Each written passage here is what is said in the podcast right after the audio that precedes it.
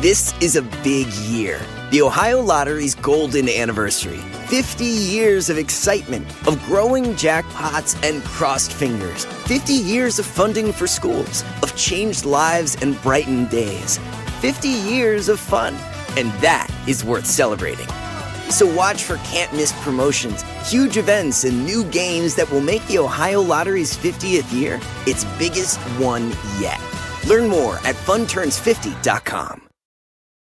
On this episode of Plant Killers, we'll explore one nation's most notorious fruit and vegetable killer, bad dirt. What makes bad dirt so bad? The answer? The ingredients. But fear not, true crime enthusiasts. This story has a happy ending. New Miracle-Gro organic raised bed and garden soil. It's made with quality organic ingredients from upcycled green waste like compost and aged bark. Unlike the other guys who can't say the same. Looks like bad dirt's murdering days are over. Thanks to Miracle-Gro. Join us next time on Plant Killers.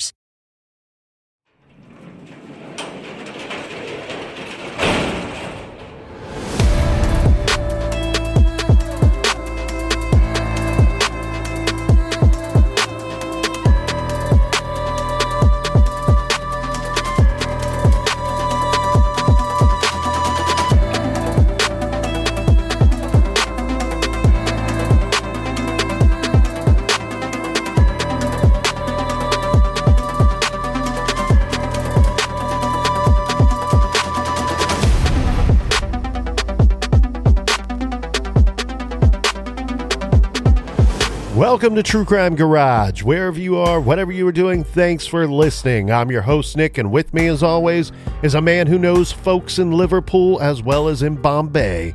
Ladies and gents, the captain. Yes, cheers, mates. It's good to be seen and good to see you. Thanks for listening. Thanks for telling a friend.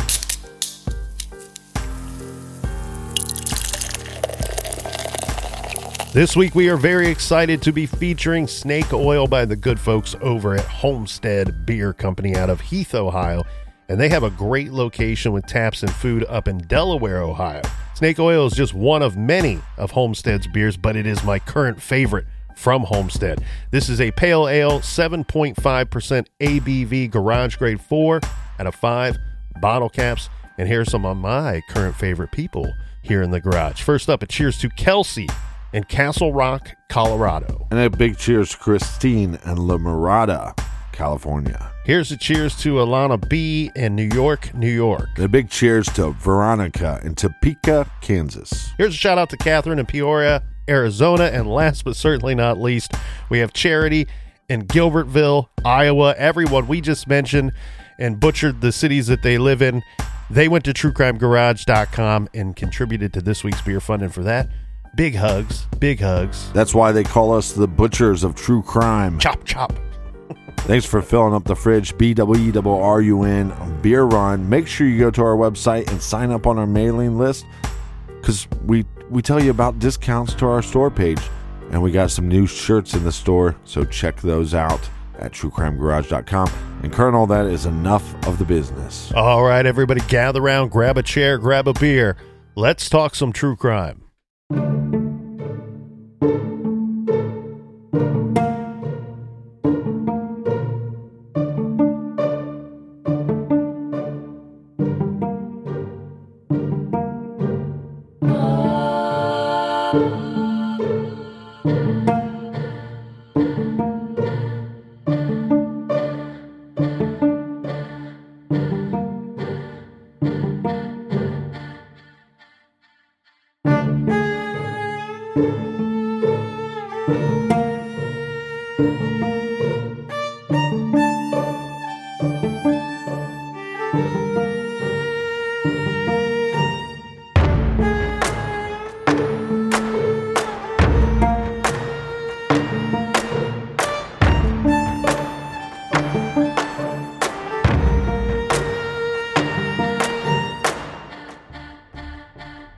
Boardman, Ohio. In 1970, the suburb of Youngstown had a population of about 30,000 people, and that population would grow to almost 40,000 by 1980. In the early 70s, Boardman experienced what fortunately most cities and towns of its size rarely, if ever, experience the homicides of three youths. The victimology was similar. Three boys, similar in age, ranging from 12 to 15, all from similar neighborhoods and backgrounds. And all three abducted or attacked while walking home as the sun was going down or shortly after. All three cases are still unsolved. Two cases are considered to be very much cold cases. The leads have seemingly dried up over the decades. Anything left open ended, it appears those options have only been left that way because they were looked at, explored, and examined. And there either is likely one, if not two, results. Either no evidence to back the theory, or we just can't put someone where they would need to be to have committed the murder or murders. However, one of the cases is still very warm. And as we hinted at last week, one of the cases may be getting warmer as we speak. 15 year old Thomas Baird was the first of three victims. He was attacked on his way home and later succumbed to his injuries in December of 1970. He was found by a police officer having been badly beaten by an unknown assailant. Thomas was placed in intensive care, where sadly he passes away days later, never regaining consciousness. Police were never able to question him about the attack that led to his death. Brad Bellino, age 12, was abducted on the last day of March 1972 and he was killed after leaving his friend's house. His body was not found until April 4th, when a refuse collector spotted his feet sticking up in the trash in a collection bin behind some businesses in a busy section of Boardman. The third Boardman boy victim is 13 year old David Evans, who goes missing on Friday, January 17th, 1975. All signs point toward abduction. His hat was found trampled in the snow at an intersection in his neighborhood, just blocks from his home. His lifeless body was found near an office building, his little body frozen stiff. Sadly, the boy died from his diabetes.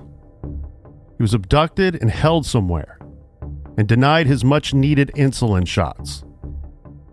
Regardless of how he died or the coroner's ruling, he was murdered. He was abducted and then died from disease as his captor denied him treatment. And then his body was dumped.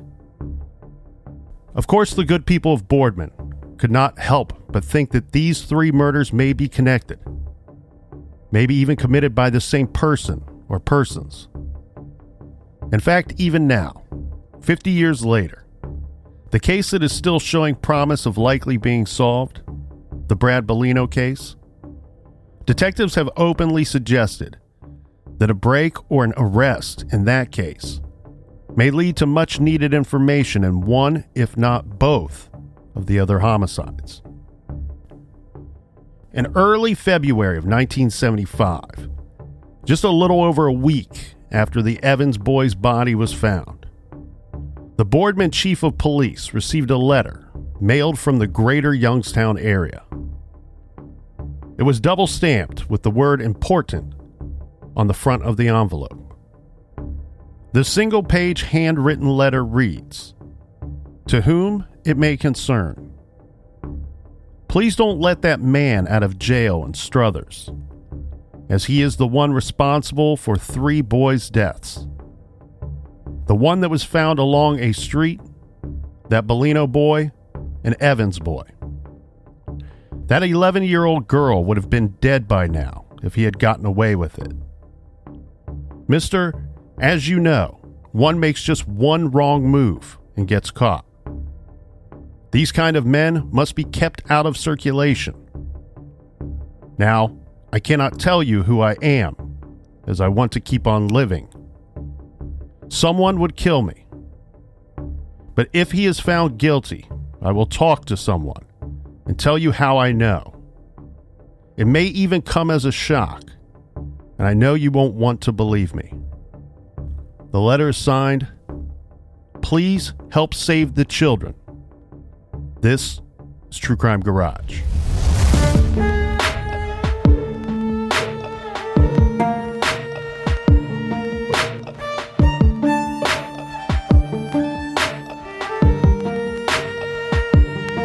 Well, it's been 50 years, Captain, since the murder of Brad Bellino, and we discussed in the trailer the other homicides that were going on in Boardman, Ohio around the same time. We have three homicides Thomas Baird, Brad Bellino, and then David Evans. And I know there's some debate out there. Was the Evans case truly a homicide? I'm giving it the old colonel opinion here, and I know that the captain shares my opinion in this. You abduct a child and you deny him his much needed medicine for his disease and then later dump the body, yeah, that's uh, looking like a murder to me. So, regardless of what the coroner's findings were or how the case would move forward based off of the coroner's findings, what we do have, and we discussed this last week, was the police saying, look, we have a situation with David Evans where everything points to an abduction. So we have to investigate that abduction. We have to investigate the the dumping of of his corpse. And so there's all kinds of charges that can go along with that. And they worked. I tell you what, Captain, I give big ups to the Boardman Police Department. They worked that David Evans case very, very hard. They put a lot of effort into that David Evans case, and they worked it for many years after his murder. And where we have seen some departments say, well, the coroner says this was natural cause death. Looks like there's nothing for us to investigate here, or we have other cases that we have to move on to. Boardman still made David Evans' case a priority even after that coroner's report. Now, one thing that we do need to discuss here today, and one thing that we said we were going to get to last week, and then boom, quickly, two episodes turn into three and then four because we have theories to discuss. We have suspects to discuss that we weren't able to get to. But the first thing we need to discuss the possibility that all three of these cases are connected. There has been a lot of debate over that over the years and over the decades in Boardman, Ohio. We sit here and we're able to retroactively look back on these cases. And of course, we know a lot more today in some of these cases than we knew back in 1975. And so we're able to apply some of that information that had leaked out or made its way to the newspapers over the years and then apply that to what we knew back then. And these cases, I'm not going to lie to you, Captain, it's very difficult for me to sit here and give a strong opinion on if these cases are in fact connected or not. If I had to guess, I would probably say no, that we have three separate homicide cases here that somebody else is responsible for each one of these. And we have some information that may back up that opinion. Well, probably the best thing to do is go through each case one by one. Yeah, so we can compare how they are similar, but also maybe the differences. And I think the greatest difference that we see here is probably the first case compared to the second and third, and that being the case of 15 year old Thomas Baird. So with Thomas's case, what the police were able to tell us well after his investigation was hot and heavy. But at some point, the police start to tell us their theory based off of information that they have collected in his case. So, his case, the general story has always been that he was found by someone or found by a police officer. He's kind of slumped over. He's been beat badly. I mean, he's got a lot of head injuries when he is found. And unfortunately, he's unconscious, right? So they have to take him directly to the hospital where immediately he's put into intensive care. He, strong kid, survives for several days. I actually believe it was like 10 days, maybe up to two weeks. But he survives quite a long time. But unfortunately, he never regains consciousness. So the police they put this boy in the hospital in intensive care, but they are not able to ask him any questions about who attacked you, what happened to you. And so they have to speak with his parents, his family, his friends. And the general story that comes out at some point with the Thomas Baird case is that he was jumped by a group of teenagers. And I'm sure you know, Captain and I have spoke to a couple different people on all three of these cases. The persons that I spoke to, what I was told, Captain, and I'll let you chime in and you tell me if you heard any different or any other variation. But the general description that I have put together from several accounts was that there was some kind of fight that broke out at a local skating rink. And Thomas is there, 15 year old boy. Of course, that's where you're going to be, having a good time at the skating rink. He's there amongst his peers. And from my understanding, there's some kind of fight or argument that breaks out at the skating rink or just outside of the skating rink, to which management or whomever shoo the kids away, send them off. Hey, get out of here. We don't want any trouble. We're not going to have any trouble. You guys in here causing all kinds of mischief and whatnot.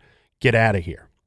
And somewhere along the line, when he is walking home, it has always been believed that whoever he had a beef with or whoever didn't like him for whatever reason, maybe that person and or a group of people caught up to Thomas at some point where another fight breaks out and unfortunately this is the result that we have.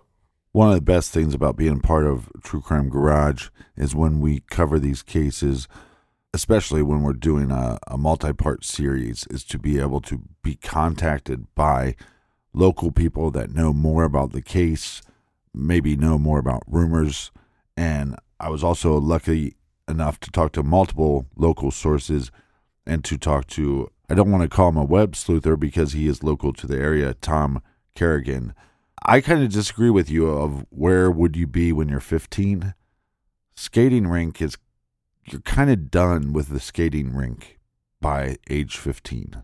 But the the local rumor was that there was there wasn't a scuffle between Thomas and, and multiple kids, but one kid. And the rumor was always that this kid was about 18, which if 15 is kind of on the older end of somebody that would be at the skating rink, 18 is definitely older. So I don't know if that individual worked there or had some connection to the skating rink. But like you said, same type of rumor. Well, then Thomas goes walking home and this individual tracks him down. So it then becomes was it was he beat up by a group of people or was it just one individual? Yes, exactly. And that's exactly very similar to the rumor that I had always heard that it was either one person or some other people caught up with him based off of whatever went down at the skating rink right uh, shortly before that. And so the reports I found was he was found about 10 p.m.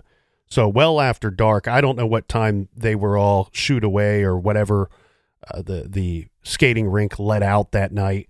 But um, yeah, the reports I have show that he was found about 10 p.m. that night. Think about that scenario. Now, going forward, we covered the Bellino case and the Evans case really well and pretty thorough, as much as you can cover in about an hour or two for those two cases last week. And let's do a little comparison of what we've just said with the Baird case and cross check that with Bellino and Evans.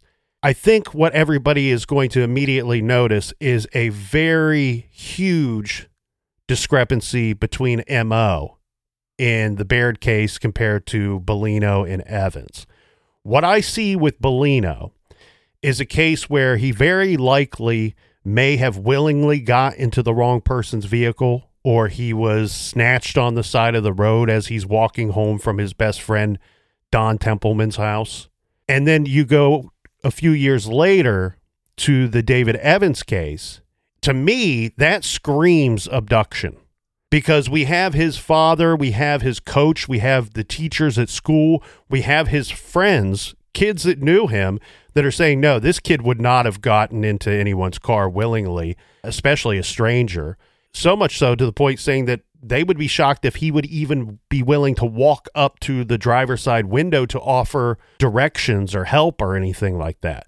And then we also have to factor in, too, he's actually the Evans family was actually from New York and had moved to Boardman, Ohio, I believe about two years, maybe two and a half years before David Evans' death. And so we talk about, hey, can you offer me directions? This is a younger kid, 13. He probably may not know or be able to give too much in the way of directions. The other thing, too, that I think we always need to remind our small children of is that adults do not need help from small children. And I know David was a little older, he was 13. But again, we have a situation where everybody is telling us, everybody says, no, this kid, he was standoffish. He was more likely to sit back and assess the situation. He wasn't a go getter. He wasn't a risk taker. He would have likely not have gotten into anyone's vehicle. And then compound that with the idea that, well, his mother at 11:30 p.m. that night. Remember his father saw him around 6:30 that night as he was leaving to go to his night class at Youngstown State. We have the mother who is then out on foot searching for her son. And after he's reported missing to the police, she then quickly finds his hat that he was wearing trampled in the snow near the same intersection where his father last seen him. So we have a situation here where it looks to me like David Evans was snatched off of the street and probably fairly quickly after he was last seen by his father, talking to his father that night. Now again, 6:30 January in Ohio, it's going to be dark or getting dark around that time. So, I see a situation here. Could they all be connected? There's a possibility, right? There's always a possibility until they are solved. But here we have a situation where it looks like there is a perpetrator or perpetrators of the Bard case. I'm sorry, of the Baird case and they were probably a person or persons closer to Thomas's age, and it was about something completely different. With Bellino's case, whether he gets into a vehicle willingly or if he's abducted, it doesn't matter. We know the way that he's found in that dumpster with the belt still wrapped around his neck and pulled tightly. His I mean his trousers are down around his ankles when he's found. That's a very much different MO in death and very much committed by a different person than the Baird case. Right, and and just looking at the Baird case initially, he's not found in an area that somebody was trying to conceal the body. No. And and the other two cases were. So initially when we looked at this, I, I went, okay, it looks like uh, Thomas was jumped on the way home, probably to do with some kind of altercation at the skating rink, or there was just groups of older kids that would, you know, drive around and and sometimes have altercations. So it could have everything to do with the confrontation at the skating rink, or it could be simply some older kids saw him uh, driving home and or walking home and, and decided to rough him up, and it and it got out of hand so initially I thought, well, the Thomas case is separate from the two, and it seems like in Brad's case and in David's case, they were both abducted and and and possibly in another location for a time period before their bodies were uh, dumped. Yes, because it's several days before either boy is recovered. Either of their bodies are recovered in that situation. And as we said with Baird, he's located there that night. And as you pointed out, no one's attempting to conceal his body. In fact, probably his killer or killers believed that he would survive that attack when they left him there that night. Now, let's take this a step further. Okay, so Baird looks completely different than the other two. Bellino's case looks to me like a sadistic child rapist killer kind of situation for Bellino. David Evans is really complicated because while I firmly believe that he was abducted, and it sounds like a lot of the guys working law enforcement, a lot of the men and women working in law enforcement and Boardman at the time firmly believe that as well. His case is very difficult because he's not sexually assaulted like Bellino was. He dies from his diabetes from not getting his insulin shot. And it's really difficult to sit here and say what would have happened had he not had the diabetes, right? Because we can't sit here and go, well, it would have been exactly like Brad Bellino's case. He would have been choked and killed and then dumped somewhere. We can't say that. We don't know that. We there there's a chance that his abductor for whatever reason abducted him and planned on releasing him at some point. Never planned or never wanted to kill the kid. And so there it gets very difficult to say if the Bellino and the Evans case is connected or in fact how similar they just may be. Yeah, my issue with the Bellino case is yeah, he's found in this dumpster. He definitely was strangled. But there's no other bruising really on his body, which is normally if somebody's, you know, beaten and tortured and then choked to death, you're going to see a lot of bruising. Right. And I don't think that he was tortured there. I mean, well, let's not get into the debate of what torture is. I mean, obviously his and this is hard to say, his last minutes on this planet were not good ones at all. Um, but with David Evans, we see he has injuries to suggest that there may have been some kind of scuffle that he was in. And I think that maybe that took place trying to get him into a vehicle. We have some other injuries to David Evans, but we know that some of those occurred after his actual death. And I believe that the broken wrist and the the hole that was found in his back, those were made by happenstance, by somebody moving, trying to move and conceal his body after he already had passed. Yeah, and so like you're saying with with Evans's case, look, you have bruising because you abdu- you abducted the kid. There's bruising because there was some kind of fight. There was bruising because there was some kind of abuse. And then he dies. So it doesn't matter that he died because he needed his insulin. You're the reason he's dead. You are now a murderer. Correct. Correct. It to me, denying somebody their their life saving medicine is the same as denying them air, right? Especially when we're talking about children here. So my opinion is, Captain, that these three are probably not connected. If we do have any connection, it's probably between the Bellino case and the David Evans case.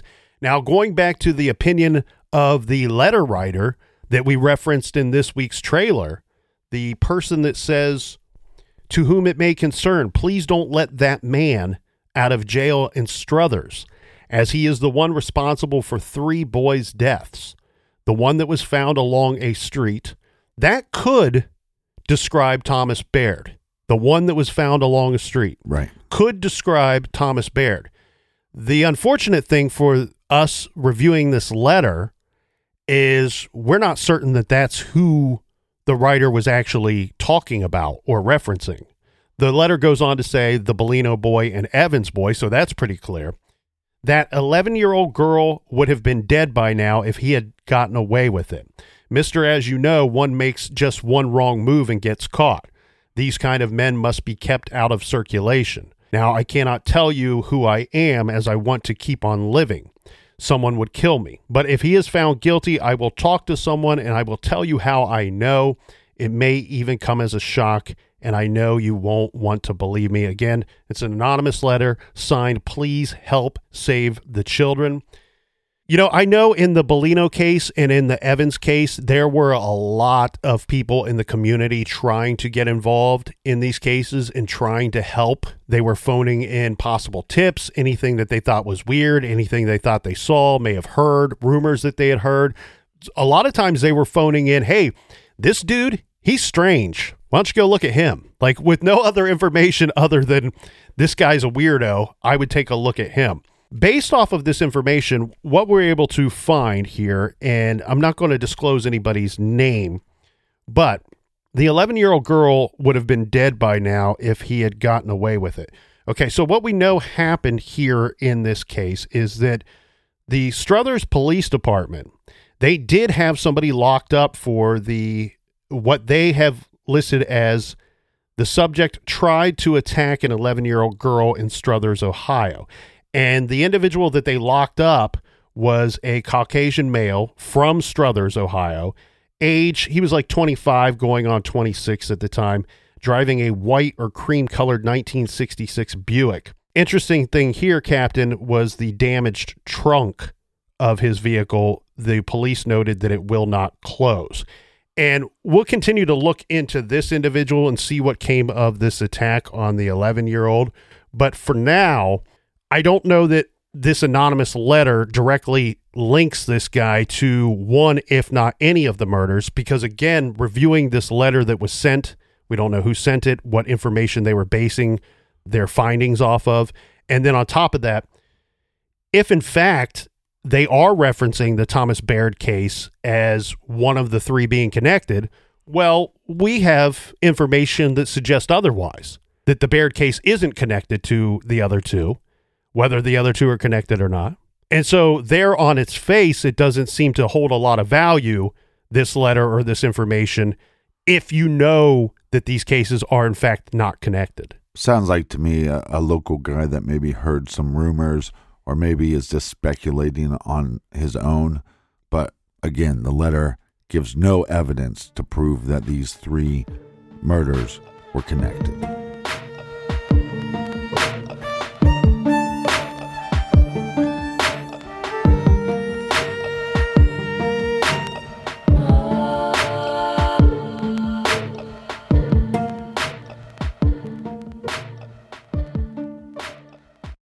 Do you want to set your child up for success? Of course you do. That's why you need to check out IXL Learning today.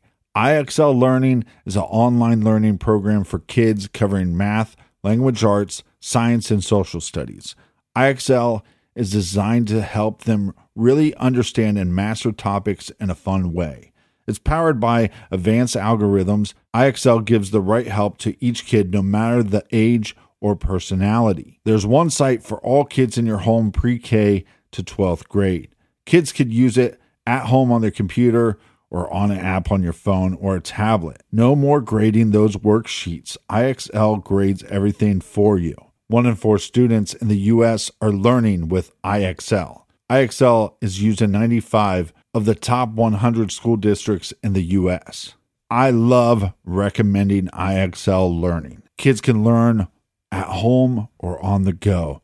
And all my friends and family that are using it absolutely love it because it's so easy to set up and so easy to use. And even the kids that I've recommended it to their parents have told me, hey, Captain, thank you. I was having problems in math and my parents couldn't help me, but IXL could. Do you want to get your kids back on track or do you just want to get your kids ahead? Do so with IXL Learning. Make an impact on your child's learning. Get IXL now. And True Crime Garage listeners get an exclusive 20% off IXL membership when you sign up today at IXL.com slash garage.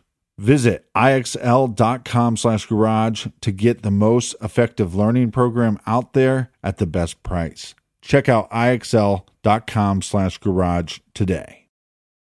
The best part of spring cleaning takeaway is the post clean clarity you get. It's kind of like when you find out that you've been paying a fortune for wireless. When Mint Mobile has phone plans for $15 a month when you purchase a three month plan, it's time to switch to Mint Mobile. All plans come with high speed data and unlimited talk and text delivered on the nation's largest 5G network. Use your own phone with any Mint Mobile plan and bring your phone number along with all of your existing contacts. Ditch overpriced wireless with Mint Mobile's limited time deal and get 3 months of premium wireless service for 15 bucks a month. Save a lot of money with Mint Mobile. Get their great mobile wireless service delivered on the nation's largest 5G network. That's premium service at a great price. To get this new customer offer and your new three-month unlimited wireless plan for just 15 bucks a month, go to mintmobile.com slash TCG. That's mintmobile.com slash TCG. Cut your wireless bill to 15 bucks a month at mintmobile.com slash TCG. $45 upfront payment required, equivalent to $15 a month. New customers on first three month plan only. Speed slower above 40 gigabytes on unlimited plan. Additional taxes, fees, and restrictions apply. See Mint Mobile for details. Warmer, sunnier days are calling. Fuel up for them with Factor's no prep, no mess meals. Meet your wellness goals in time for summer thanks to the menu of chef crafted meals with options like Calorie Smart, Protein Plus, and Keto. Factor's fresh, never frozen meals are dietitian approved and ready to eat in just two minutes. So no matter how busy you are, you'll always have time to enjoy nutritious, great tasting meals. With 35 different meals and more than 60 add ons to choose from every week, you'll always have new flavors to explore. Crush your wellness goals this May with dietitian approved meals and ingredients that you can trust. Make your day delicious from breakfast to dessert.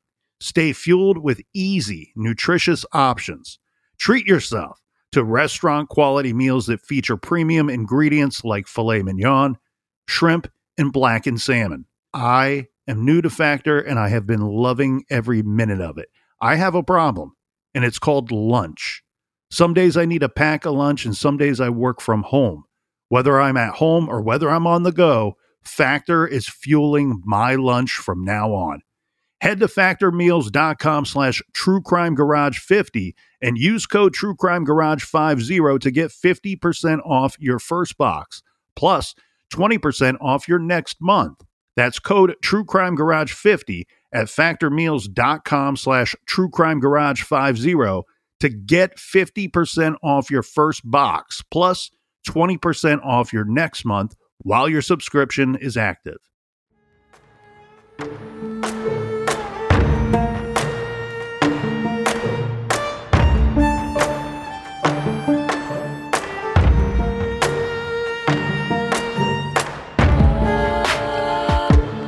All right, we are back. Cheers, mates. Tall cans in the air. Hopefully, it's warming up where you are. Here, it's raining and cold. Why we choose to live in Columbus to this day, I will never know. Hey, Hey, I, one day we, we might move. We'll have to move together. I love Columbus. I love it very much. But uh, yes, the the weather is a pisser sometimes. that's about as polite as I can be about it this this week, as it's rained every single day. It feels like. Now, Captain, we tend to be our biggest critics, right? I don't know that everybody out there in listener land will agree with that, but we know who we are. I know who you are. We're fools. You're trying to figure out who I am. Uh, tall cans in the air, but um, we are fools. Captain is right. Uh, I'm full number one, and he is working to get to be full number 2 I'm, I'm actually full number three. There's I know there's a weird guy in the middle, Carlos. Uh, Carlos, and he won't show up. We can't get him to get back to the quit garage. Years ago.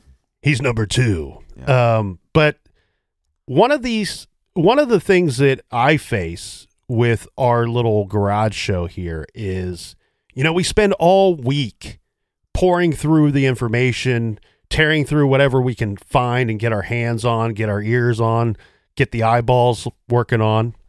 And then we have to sit down in the garage together and hit the record button. And then once we hit stop, well, it's usually uh, a drive home, and on the drive home, it's often it's going, "Hey, that was really good. I'm excited about this case. I was excited about it when we went into it. I loved the research process. I loved delivering it to the listeners, packaging it up, and sending it out to the world." Then there's other times where you go, you know, I'm disappointed in myself. I thought I would have been better. I thought that uh, I went into this today, into the recording, thinking that it would be better. And in all reality, my thoughts and opinions on how we did, they don't mean squat. It only matters what the listeners think. And I often find that sometimes my opinion of the show may be different than theirs. And sometimes they they have much better feelings about the package that we put out and sent out to the world. And then there's other times I think, man, we nailed it. That was a really good true crime podcast. And then I'm I'm quickly deflated uh, when told otherwise. But last week when we did the Boardman case, we didn't know going into it that it would expand to additional episodes. No, we got so wrapped up in discussing some of the contradictions and some of the information. And again, when you have three cases, there's a lot to talk about. And so it quickly went from two episodes to what will be three and four. One way that I kind of judge on how we did because I, you know, I don't have a hundred listeners standing there going, "Great job, Nick! Great job, Colonel! No. Please come back next week." No, we don't. We don't have that. But what we do have is our blog on TrueCrimeGarage.com, and usually I feel like we've done a great job when I see, boom, there's a bunch of people going to the blog and they're either asking questions or they're putting out some other information, maybe that they have found on these same cases, Or they're cr- criticizing our pronunciation. and my face. Yes. Uh, it comes under under question a lot. Yeah. That's I'm wearing a mask today, but um, so I wanted to take this opportunity because we don't do a four part series every week, and here we had a lot of good information and even better questions that were put on the blog. And at some point, I'm reviewing them, and I'm like, all right, I'll answer this, I'll answer that, and then I thought, you know. I can answer them right here in the garage because a lot of these require a discussion and not just a one sentence answer. So I'm going to read a couple of our questions from our blog. All right, let's get into it. All right, I'm going to I'm going to leave everybody anonymous, but if you want to find out who wrote these, you can simply go to our website and you'll see the person's name or the name that they came up with when they typed in that question. Captain Pflugerville. Here's the first one. According to the autopsy, Brad's last meal was chicken and pineapple, which is what he ate at the Templeman's on Friday at 7:30 p.m. It takes somewhere between 2 to 4 hours for digestion to empty the stomach. That makes me wonder where the Saturday at 9 p.m. time of death came from. And then I'm going to take this one step further here, Captain, before we give an answer uh, and some more information here because another person posted a very similar question.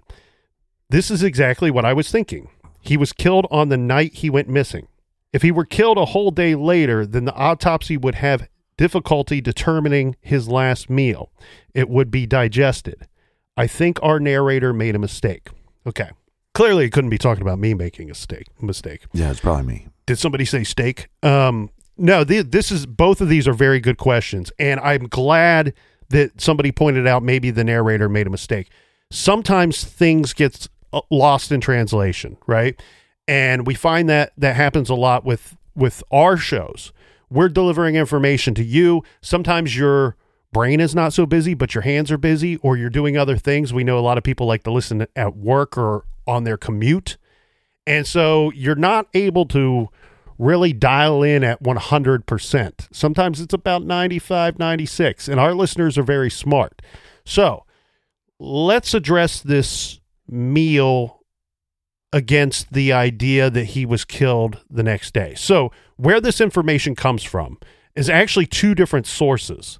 First, we have the autopsy report. Now, unfortunately, the information I have, the coroner's post mortem report, is only four pages long.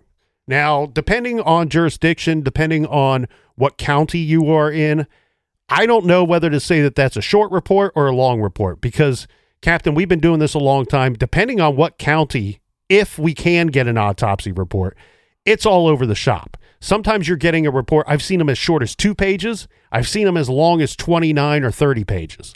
And it doesn't always make any rhyme or reason why some are doing much longer reports than others. There's there there's not always it's not like in one case we only have two pages of information to report and in others we have 29. No, it's it's similar. It's just how they conduct their paperwork.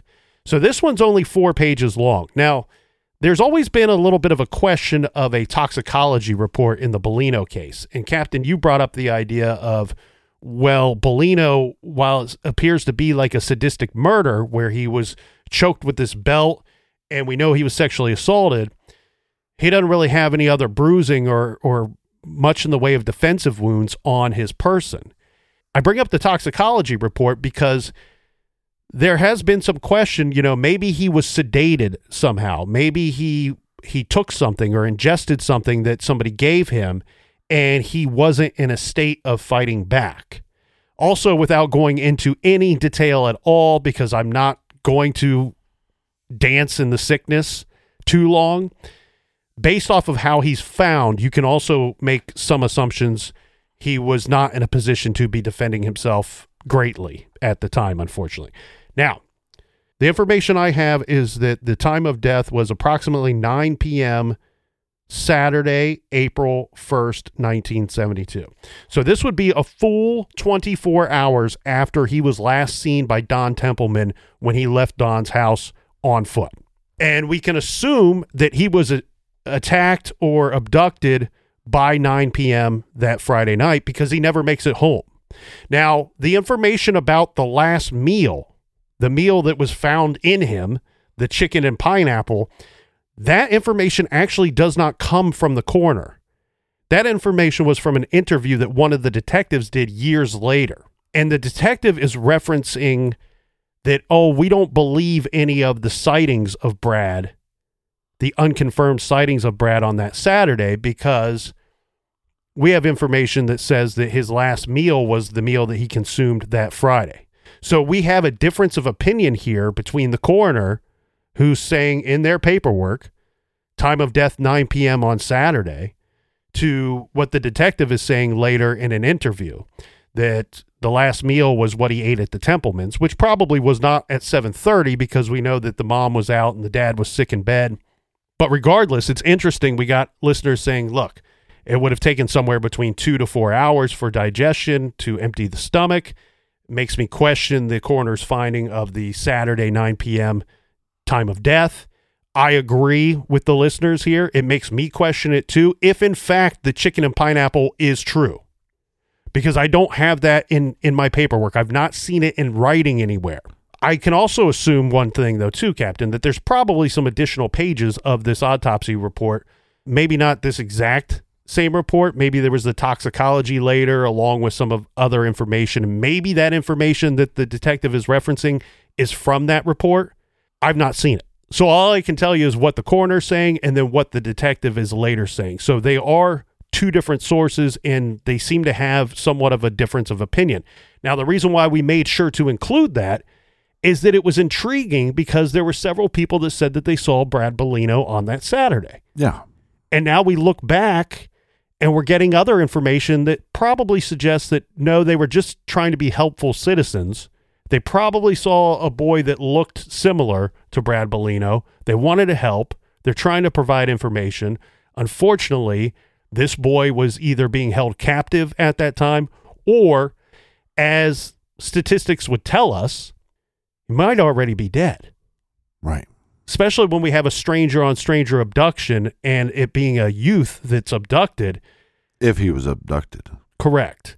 That we have a situation where he was, you know, oftentimes the tis- the statistics will say that they're only alive for a short period of time after the abduction takes place.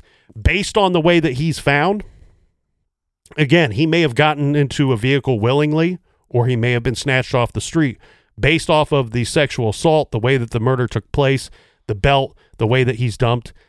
At some point, whether he got in that vehicle willingly or not, at some point he's abducted. It's one of those cases where both uh, both can't scientifically be true. But you also wonder what are the added factors and the added hurdles that come with finding the body not until April 4th, when we know that he was uh, last seen on May 31st. I think any time that the body is found uh, a significant amount of time afterwards, it makes the coroner's job more difficult. I also think that we should implement a, a system that I've been trying to get passed through the the House and the and the Senate. I created a machine to test how foggy you're feeling. And so, is this coroner just making a mistake? Because again, coroner's human. He could just be making a mistake. Maybe he meant Friday at 9 p.m. This one is very human. I think he actually got into some trouble years later. I think it was some some minor trouble, but uh, I don't think he was fully on the up and up 100% of the time. When I que- again, I questioned this report because of the 9 p.m. because the 9 p.m. death makes sense on when he left, when uh, when Bradley left, and when he would possibly, if he was abducted. I, I don't even know if he's abducted. We have no eyewitnesses that say he was abducted from some white van. Hashtag ban the van. Or that he got into some car. The sources that I was talking to in the last week, and that's an, another thing that I love about doing a, a four parter or a multi parter, is the time period in between the shows that we, we don't have just seven days to come up with as much information and talk to as many people as we can. We have double that length. A lot of people said in that area, in that neighborhood, there was a clubhouse slash treehouse slash fort, whatever you want to call it, that was known to where kids would go experiment with things sexually, possibly smoke some weed, smoke some cigarettes, maybe drink some booze. And there's a lot of locals that believe, you know, based on his injuries and even some, you know, ex law enforcement that have said when you consider all the evidence and consider that the location on which he would be walking home would put him in the vicinity of this treehouse. Is it possible that he stopped by there to see what was going on? We've seen this in other cases where older teens or older men will pay for sexual favors. And so there's a lot of a lot of people locally and and like I said, ex law enforcement that that lean towards the idea that this was um you know a sexual act that became an accident an accidental death. Now my problem with the way they worded it to me and the way I heard it was that this was that was consensual. And like we said, Bellino's 12 years old. You can't consent to this. This well, was this was a rape and this was a murder, but but I think like I said it possibly was uh, accidental murder. It's an interesting angle. Again, it's always been reported that it was a sexual assault, which is obviously very different than than that. And again, the a lot of these are it's you know speculation, it's conjecture, it's things that we will not know until the person responsible is found. Right. Well, well my other problem with the coroner report is we have this strangulation with this belt, and then they're claiming that there's no other bruising on the body. We just have to take their word for that. To me, those rumors and the fact that there is no bruising on his body other than this strangulation points to that rumor makes sense to me. But again, I don't know how accurate that this coroner report is. And again, I'm going to give him the benefit of doubt. And because of the time period that elapsed, maybe his information is just a little wrong and his science is a little bit wrong. Again, early 70s. Well, and the the other fact too is we have four pages of a report.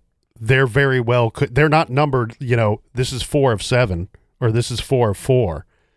We have four pages of a report. There may be additional information that right. we just are not privy to. All right, here's another question here, Captain. Great episode again, guys. We'd love to hear that. I was wondering the same thing as the person above about Brad's time of death. Also, what was the deal with Brad's brother phoning the Templemans after 10 p.m. on Friday? This was after Don was in bed, and then the Templemans driving Brad's route to try to find him. Did both households just give up and go to bed after that? I'm sorry if I missed something. Please do not apologize. We merci for listening, as we like to say. But um, no, so this is actually part of the conflict, right? We have Don Templeman, Brad Bellino's best friend, says, I kind of remember it differently, right? The Bellino family is saying, due to circumstances, our busy household, mom is out of town working, dad stayed out kind of partying the night before and slept in late. And either dad wakes up, according to the according to the Bellino coroner's report, dad wakes up, discovers that Brad is not home. It's news to him. And then he tries to find and locate his son, eventually calling the police and filing a, a missing persons report. That taking place on Saturday. Don Templeman, his best friend, in an interview that took place decades after the homicide, says, No, I remember it differently. I believe I was in bed I had already gone to sleep. I think I went to bed around 10 p.m. At some point, Brad's brother calls and says, Hey, you know, Brad never came home. To which I believe it was Don's mom answered the phone for that call, according to Don's story. And he says that either him and his father, I'm guessing him and his mother, because the father was sick in bed, they go out and they drive the route. They don't see anything unusual. They come back this is one of those difficult things that it's tough to say. I want to believe Don. I, I believe that Don believes what he is telling us. I don't believe that he's giving us a lie or anything like that. I, I think that he lost a part of himself when he lost his best friend all those years ago. And it may be a situation where he's misremembering. Yeah, or both stories are true. You could you could have a situation where you know Brad's brother calls because he's concerned, hey, you know, my parents told me my brother's supposed to be home. He's not home. I'll just give a call real quick. Hey, has my brother left? Oh, he already left. Okay, well, maybe he'll turn up. And because he's the older brother, he just goes about his business. Doesn't doesn't check in again. And it's not until the morning where the dad's going, "Wait a second. Did he just never come home?" Right. And it's it's I think the part in the question that we have to really kind of clarify is it sounds to me though, based off of all, all the information we've seen here, Captain, that yes, you might be right. It could both be true. There's there's a chance of that. The Templemans could have went out and briefly looked for Brad that night, didn't find him, return home and go to bed for whatever reason. But it's always been the Bellino family story that they were either not aware that Brad was missing until the following day or they didn't actively search for him. Yeah, but maybe Brad's brother never told his parents. No, that's what I'm saying. Yeah. That, that it's we're basing this off of everything that we've seen. The Bellinos are saying we were not aware that our son was missing until sometime before noon on Saturday. Right. And again, you're right. The brother could have called, but mom and dad didn't know that he was missing until that Saturday. That's something again we just will not know. We will not know what is the actual truth. And in looking back on it, it might not really matter. But if you're going to call into question and be skeptical of the people closest to the victim, then it then it probably does matter quite a bit. Next question here, Captain, we have is My parents were good friends of Brad Bellino's parents. Sadly, both have passed away before ever seeing their son's case solved. They lost touch during the 80s and didn't see each other as often. Also, I heard he, meaning Brad, was on his bike when he went missing. I don't recall if it was recovered. I was too young to remember or know very much, but the facts I've shared I believe to be true. And the writer goes on to say, last Applewood Acres is around two to three miles from behind Boardman Plaza, where Brad was found. The perpetrators would need a vehicle for sure. Yes, so uh, we we had said that too that we believe that there's a vehicle involved in this situation. We believe that it would be an additional crime scene to what we already discussed because of the distance between of again we don't know where he was taken from or where he got into a vehicle or where he went uh, between leaving Don's and the time that he is killed. But as far as the bicycle goes, I had heard that rumor too. Okay. I had heard that rumor too, but I'd never seen it in print. And why is that important? Because we have very quickly what we said was a scary fact in the case that after Brad Bellino's body is found, his parents come out immediately to the newspapers and to the police, and they're saying, you know, our son unfortunately had hitchhiked in the past. And we warned him about getting into vehicles, especially with strange people. We told him not to hitchhike. And then we have Don Templeman, his best friend, who says, Yes, all of us kids hitchhiked back then. He said, myself included. He said, but Brad seemed to do it more often than other kids our age. And so now let's go back and go, okay, well, was there a bike? Because that is a key piece of information in my my opinion. Because if there was a bike, there would a couple things would have to happen. One, I think he would be less likely to hitchhike, right? He's got a bike to deal with. Right. Two, if he did hitchhike or he was abducted, well, where's the bike? And we know his parents, regardless of what story we believe, maybe they're both true, people were out searching for him before the police were called.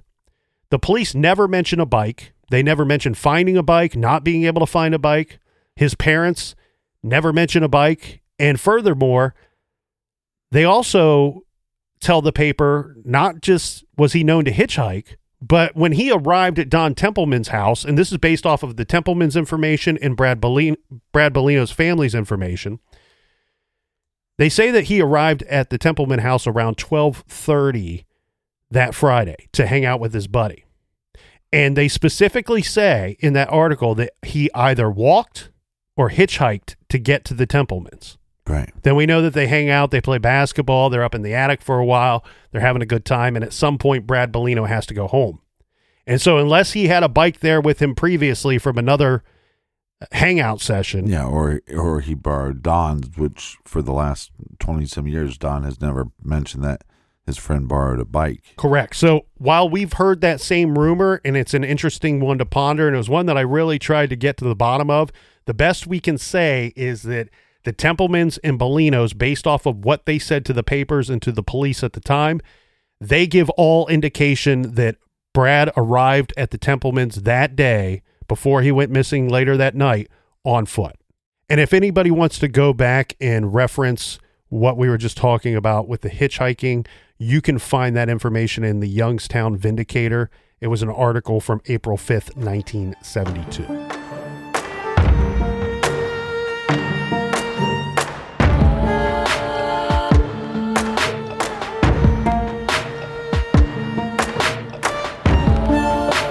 Thank you so much for joining us here in the garage. Make sure you join us back here for part four.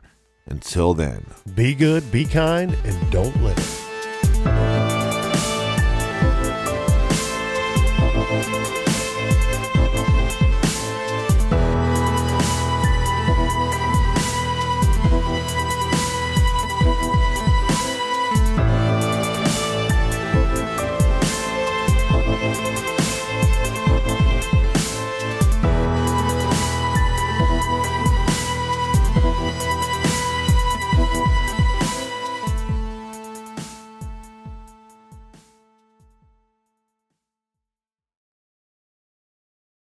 This is a big year.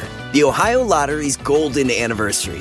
50 years of excitement, of growing jackpots and crossed fingers. 50 years of funding for schools, of changed lives and brightened days. 50 years of fun. And that is worth celebrating. So watch for can't miss promotions, huge events, and new games that will make the Ohio Lottery's 50th year its biggest one yet.